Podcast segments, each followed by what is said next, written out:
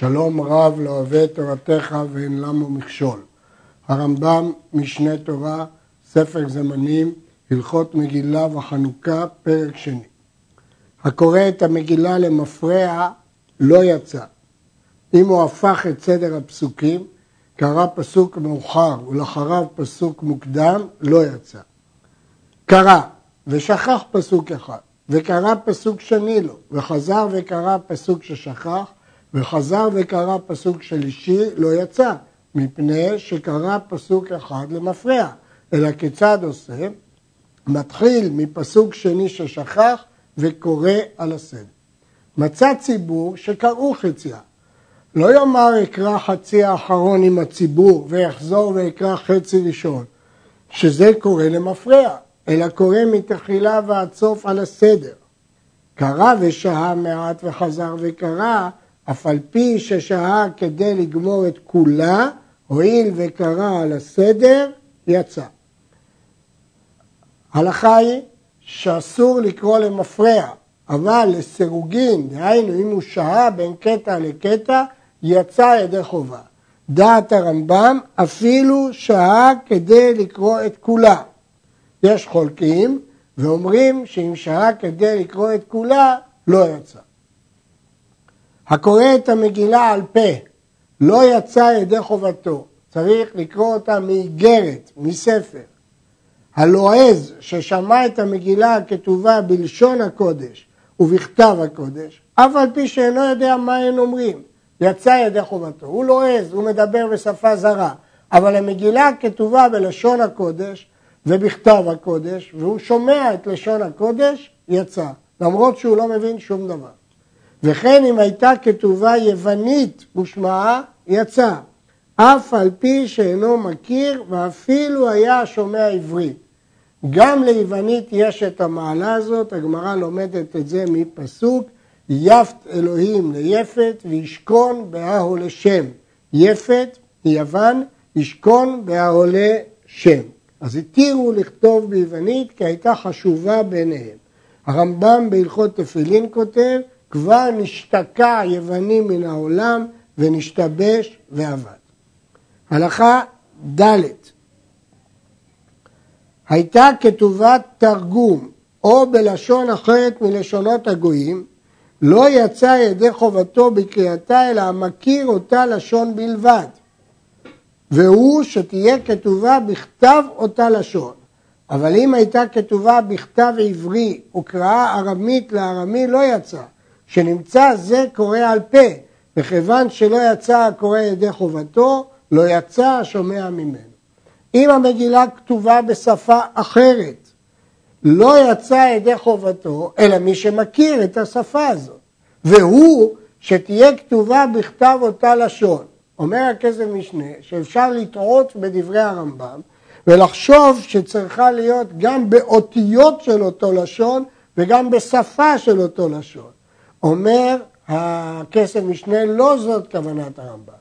כוונת הרמב"ם למעט אם הייתה כתובה בעברית וקראה בשפה אחרת. דהיינו, שהיא כתובה בשפה אחת והוא קורא אותה בשפה שנייה כדי שהשומע יבין. נמצא שהוא קורא על פה, כי הוא לא קורא את הלשון הכתובה במגילה, אלא בלשון אחרת. אז לא יצא הקורא ולא יצא השומע.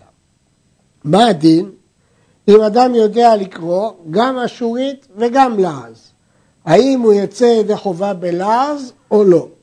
בירושלמי משמע שהוא לא יצא ידי חובה, וכן כתבו הרמב"ן והרשב"א, מכיוון שהוא יודע אשורית. אבל מרש"י וגם מהרמב"ם אצלנו משמע שאם הוא שומע בלועזית שהוא מכיר, למרות שהוא יודע גם אשורית, הוא יצא ידי חובה.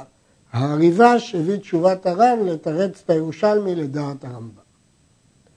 הקורא את המגילה בלא כוונה, לא יצא, כיצד?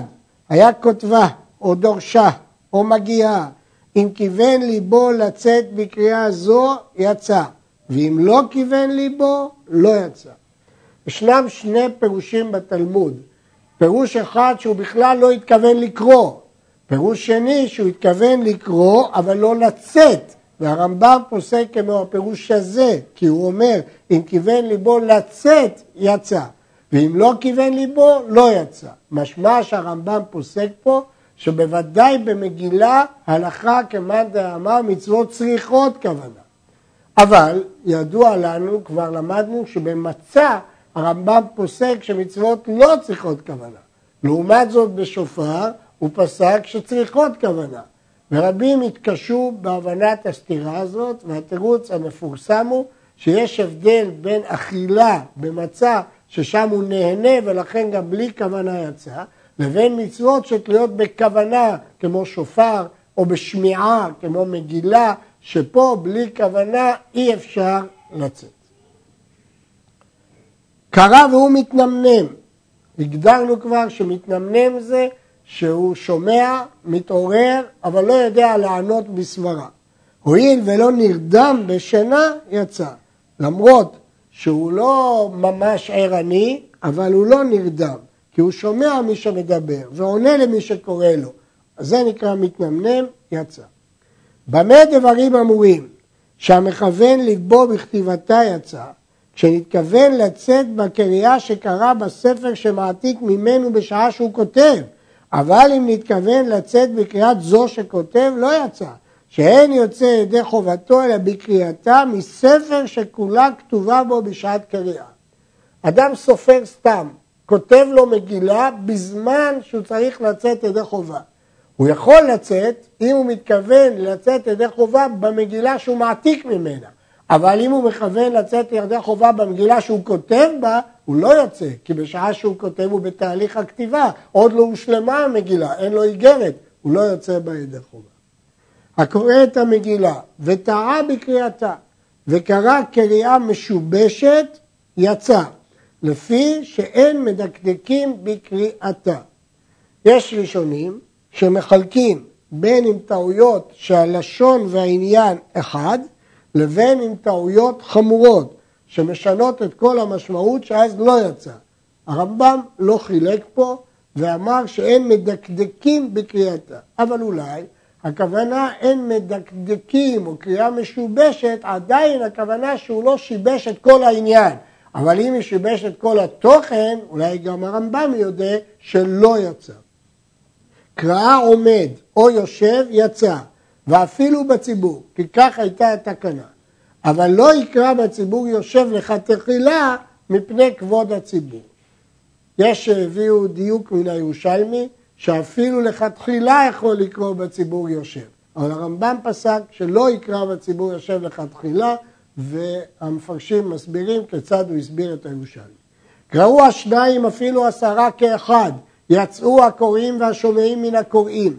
וקורא אותה גדול עם הקטן ואפילו בציבור. לכאורה קשה, הרי למדנו תרי קהלה לא משתמש, שני קולות כאחד לא נשמעים. משיבה הגמרא, המגילה היא חביבה, וכיוון שזה דבר חביב, אפילו שני קולות נשמעים. אין קוראים בציבור במגילה הכתובה בין הכתובים, ואם קרא, לא יצא. אלא אם כן הייתה יתרה על שאר היריעות, או חסרה, כדי שיהיה לה היכר. אבל יחיד קורא בה ואפילו אינה חסרה ולא יתרה ויוצא ידי חובתו. צריך שהמגילה תהיה בולטת. ולכן אם יש לו ספר תנ"ך שכולל כמה כתובים, הוא לא יוצא ידי חובה עד שהמגילה תהיה בולטת. אבל זהו בציבור. ביחיד אפילו אינה חסרה ולא יתרה יוצא בה ידי חובתו. אין כותבים את המגילה אלא בדיו, על הגוויל או על הקלף. הסברנו שיש שלושה עורות, עור גוויל, קלף ודוקסוסטוס. כאשר מפרידים, חלק שמול השיער נקרא דוקסוסטוס, והחלק שמול הבשר נקרא קלף. כספר תורה, דינה של מגילה כמו ספר תורה, היא נקראת ספר. ואם כתבה במעפצה וקלקנטוס, כשרה. אפצים זה גידולים שנוצרים על עץ אלון, משתמשים בהם לכווץ את העור ולתת ברק לדיו. קנקנטום הוא מין מלח שמופק ממנו גוון אה, שחור, יש לו כל מיני זיהויים שונים. כתבה בשאר מיני צבעונין פסולה. מדוע? לומדים קל וחומר מספר תורה שמאפצה פסולה. וצריכה שרטוט כתורה עצמה. הגמרא לומדת שנותנים לה דין של תורה. לכן היא צריכה שרטוט, כי הלכה למשה מסיני, שספר תורה כותבים בשרטוט, דהיינו חריטת שורות על הקלף לפני הכתיבה, כדי שהכתיבה תהיה מיושרת. ואין האור שלה צריך עבדה לשמה. אין צורך שיהיה עיבוד לשם מגילה. הייתה כתובה על הנייר או על עור שאינו מעובד או כשכתבה גוי או מין פסולה. אין צורך שתהיה מעובדת לשם מגילה, אבל אם היא לא, עור לא מעובד בכלל, או שהוא כתב על נייר ולא על עור, או שכתבה גוי או מין, היא פסולה. הדינים האלה הם מפני כולם, מפני השוואת המגילה לספר תורה. היו בה אותיות מטושטשות או מקורעות. אם רישומה ניכר, אפילו היו רובה כשרה. ואם אין רישומה ניכר, אם היה רובה שלם, כשרה. ואם לאו, פסולה. אותיות מטושטשות, אם הן לא ניכרות, צריך שהרוב יהיה כשר. אם הן ניכרות, אין להתייחס אליהן כפסול והן כשרים. השמיט בה סופר אותיות או פסוקים וקראן הקורא על פה, יצא. ומכאן אנחנו למדים, כותבים הראשונים, שהציבור יכולים לקרוא ביחד עם הקורא, כיוון שהשמטת אותיות הם, אה, היא לא פוסלת. יש כאלה שמבארים שחסרון אותיות עד חצי מן המגילה כשרה. ויש שהוסיפו להקפיד שלפחות תחילת המגילה וסופה תהיינה כתובות בלי טעויות. המגילה צריכה תפירה עד שיהיו כל אורותיה מגילה אחת. הגמרא לומדת את זה שהיא צריכה תפירה ואינה נתפרת אלא בגידין כספר תורה. ספר תורה תופרים ממתרים של שרירי עקב בהמה או חיה טהורה, לבנים קשים, מרככים אותם באבנים עד שיעשו כפשתן, טובין אותם, שוזרים אותם ותופרים בהם. ואם תפרה שלא בגידין, פסולה. ואינו צריך לתפור את כל היריעה כספר, אלא אפילו תפר בגידין שלוש תפירות בקצה היריעה, ושלוש באמצעה, ושלוש בקצה השנית, כשרה, מפני שנקראת איגרת, איגרת הפורים הזאת, כך נאמר במגילה. איגרת היא לא לגמרי ספר, ולכן למרות שהשווינו אותה לספר, אבל לא לחלוטין, ולכן לא כל הרוחב צריך להיות תפור, אלא בשלושה מקומות, בקצה האחד, בקצה השני ובאמצע. הרמב"ם דורש שבכל מקום יהיו שלוש תפירות. מניין הוא לומד את זה? הגמרא אומרת שצריך שיהיו משולשים. רש"י פירש באופן אחר, משולשים שיהיה מרחק זהה בין הנקודה הראשונה של התפירה לנקודה האמצעית ולנקודה האחרונה. אבל הרמב"ם פירש את המונח משולשים שלוש תפירות בכל מקום. וצריך הקורא לקרות עשרת בני המן ועשרת בנשימה אחת, כדי להודיע לעם שכולם נתלו ונהרגו כאחד, כל זה לפרסם את הנס. ומנהג כל ישראל, שהקורא את המגילה, קורא ופושט כאיגרת, וכשיגמור, חוזר וחוכרה כולה ומברך. אמרנו שהמגילה נקראת איגרת, כותב רבי גאון שכיוון שהיא נקראת איגרת, הקורא צריך לפשוט אותה כאיגרת. אבל לפני הברכה צריך לכרוך אותה מפני כבוד הברכה. יש להדגיש שבגמרא מובאים עוד דינים, כגון שו' של ויזתה צריך להיות ארוך, וכגון שאת שמות בני המן כותבים אריח על גבי אריח, ואת האות, את המילה ואת בקצה, הרמב"ם השמיט את ההלכות הללו ולא ברור מדוע. י"ג שני הימים האלה שהם ארבעה עשר וחמישה עשר אסורים בספת ותענית לכל אדם בכל מקום בין לבני קרקים שהם עושים חמישה עשר בלבד בין לבני עיירות שהם עושים ארבע עשר בלבד. שני הימים אסורים בספת ותענית באדר הראשון כאדר שני גם י"ד, גם ט"ו, גם לבני כרכים, גם לבני עיירות, גם באדר ראשון, גם באדר שני, אסורים בהספד ובתענית. אנשי כפרים שהקדימו וקראו בשני ובחמישי הסמוך לפורים, כמו שלמדנו שהם מקדימים ליום הכניסה, מותרים בספת ותענית ביום קריאתה, ואסורים בשני הימים האלה אף על פי שאין קוראים בהם, מפני שלא חילקו והתקינו ששני הימים האלה הם אלה שיהיה דינם בהספד ותענית. מצוות יום ארבעה עשר לבני כפרים ועיירות, ויום חמישה עשר לבני קרקים, להיותם ימי משתה ושמחה, ומשלוח מנות לרעים, ומתנות לאביונים. נשים ליבנו, בהגדרת המצווה הרמב"ם הגדיר לקרוא את המגילה, זאת המצווה. אבל בכלל המצווה הזאת, להיותם משתה ושמחה ומשלוח מנות ומתנות לאביונים, ומותר בעשיית מלאכה. ואף על פי כן אין ראוי לעשות במלאכה. אמרו חכמים, כל העושה מלאכה ביום פורים אינו רואה סימן ברכה, וכפי שבהרו, הוא לא רואה סימן ברכה מאותה מלאכה שהוא עשה. בני כפרים שקדמו וקראו בשני או בחמישי, אם חילקו מעות לאביונים ביום קריאתם, יצאו. הגמרא אומרת שעיני אביונים נשואות לקריאת המגילה, ולכן אפשר לחלק מתנות לאביונים גם בימים אחרים, מוקדמים, כי אלה הם הימים שקראו בהם את המגילה. נשים ליבנו שהרמב"ם לא אמר חייבים, אלא אם חילקו, משמע שרשאים. יש כאלה שאמרו שחייבים לתת מתנות לאביונים דווקא ביום קריאת המגילה. אבל המשתה והשמחה, אין עושים אותה אלא בארבעה עשר.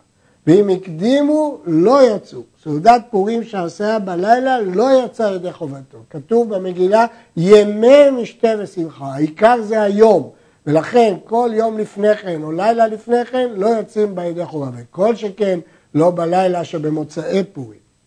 כיצד חובת סעודה זו, שאוכל בשר, למדנו שאין שמחה אלא בבשר. וישתה ויתקן סעודה נאה כפי אשר תמצא ידו, ושותה יין עד שישתכר וירדם בשכרות. הרמב"ם פוסק את מאמר הגמרא שחייב איניש לבסומי בפוריה, צריך להשתכר, אבל היות שהרמב"ם בהלכות דעות כתב ששכרות היא דבר מגונה מאוד, לכן פה הוא פוסק וירדם בשכרות. כלומר, לא ידע, מפרש הרמב"ם, ירדם, ועל ידי כך הוא לא יודע וגם אין חשש שהוא יגרום נזקים בהוללות. ישנם ראשונים אחרים שחלקו ואמרו שלא נפסקה ההלכה כך בגלל המעשה של אה, רבה ורבי זרע ולכן אין הלכה כך, אבל הרמב"ם פוסק שישתכר וירדם משכרותו. וכן חייב לשלוח שתי מנות של בשר או של מיני תבשיל או שני מיני אוכלים לחברו שנאמר הוא משלוח מנות איש לרעהו, שתי מנות לאדם אחד, מנות לרעהו וצריך לשלוח משהו שאפשר לאכול בסעודה, בשר או תבשיל או אוכל. וכל המרבה לשלוח לרעים משובח, ואם אין לו, מחליף עם חברו. זה שולח לזה סעודתו, וזה שולח לזה סעודתו, כדי לקיים ומשלוח מנות איש לרעהו. כך הרמב"ם מפרש את מה שכתוב בגמרא, מחלפי סעודתיו, וזה פשט הגמרא, רש"י באר שם באופן אחר. וחייב לחלק לעניים ביום הפורים. אין פחות משני עניים. נותן לכל אחד מתנה אחת, או מעות, או מיני תבשיל, או מיני אוכלים, שנאמר, ומתנות לאביונים. שתי מתנות לשני עניים. ואין בדקדקים במעות פורים, אלא כל הפושט ידו ליטול, נותנים לו. לא בודקים אם הוא ראוי או לא ראוי. ואין משנים מעות פורים לצדקה אחרת. מוטב לאדם להרבות במתנות אביונים מלהרבות בסעודתו ובשילוח לרעיו, שאין שם שמחה גדולה ומפוארת אלא לשמח לב עניים ויתומים ואלמנות וגרים, שהמשמח לב האמללים על אלו מדמה בשכינה, שנאמר להחיות רוח שפלים ולהחיות לב נדכאים. כנראה שהרמב"ם למד את זה ממה שכתוב בתורה בשמחת חג, שיש לשמח גם את העניים, את הגר, את היתום, את האלמנה, לכן כל מקום שיש שמחה חייבים גם לשמח אחרים, שבכך אנו נדמים לשכינה. כל ספרי הנביאים וכל הכתובים עתידים להיבטל למות המשיח, חוץ ממגילת אסתר. הרי היא קיימת כחמישה חומשי תורה וכהלכות של תורה שבעל פה, שאינם בטלים לעולם, ואף על פי שכל זיכרון הצהרות יבטל, שנאמר כי נשכחו הצהרות הראשונות, ימי הפורים לא יבטלו, שנאמר וימי הפורים האלה לא יעברו מתוך היהודים וזכרם לא יסוף מזרם. הדברים האלה מפורשים בחז"ל, אבל הרעב"ד מעיר עליהם, שלא ייתכן שספרי הנביאים והכתובים יתבטלו. והוא מסביר את דברי הגמרא שאפילו אם הם מתבט... היו מתבטלים, מגילה לא הייתה מתבטלת. אבל לא שבאמת הם התבטלו, כי לפי הרעב"ד אף אות לא תתבטל. המגיד משנה מגיב על הוויכוח הזה ואומר, כיוון שהכל מדובר במות המשיח, נזכה ונחיה ואז יתברר לנו הצדק עימי.